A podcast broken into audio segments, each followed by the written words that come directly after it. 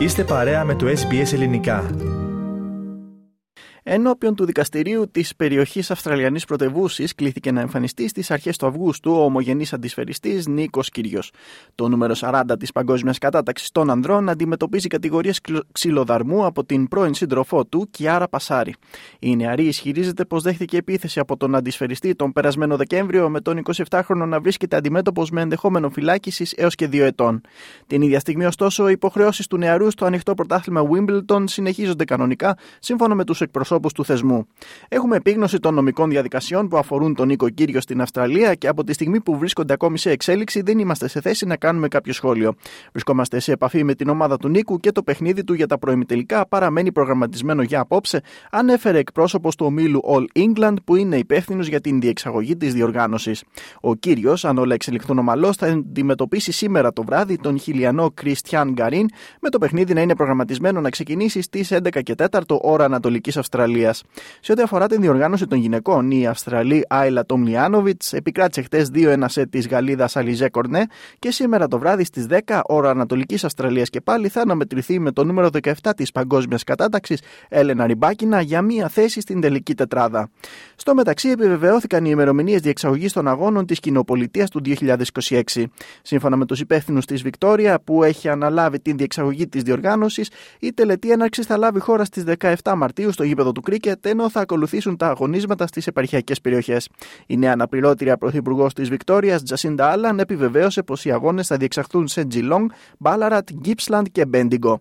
Υπάρχει μεγάλος ενθουσιασμός στην επαρχιακή Βικτόρια, ωστόσο, προτού φτάσουμε στους κοινοπολιτιακούς αγώνες του 2026, θα πρέπει να υποστηρίξουμε τους αθλητές μας στο Μπέρμιγχαμ σε λίγες εβδομάδες. Σε μικρό χρονικό διάστημα θα δούμε τους κορυφαίους αθλητές της κοινοπολιτείας να διαπρέπουν στο διεθνές στερέωμα, τόνισε η κυρία Άλλαν, αναφερόμενη στους κοινοπολιτιακούς αγώνες του Μπέρμιγχαμ που ξεκινούν στις 28 Ιουλίου. There's great excitement in regional Victoria, but before we get to the 2026 Commonwealth Games, we will be cheering our athletes along in Birmingham in just a few weeks' time. And so in just a few weeks' time we'll see the Commonwealth's best athletes perform on that international stage. Στον χώρο της κολύμβησης και τους μεσογειακούς αγώνες του Οράν, ο Δημήτρης Μάρκος κατέκτησε το αργυρό μετάλλιο στα 200 μέτρα ελεύθερο, έχοντας χρόνο 1 λεπτό, 48 δευτερόλεπτα και 11 δέκατα.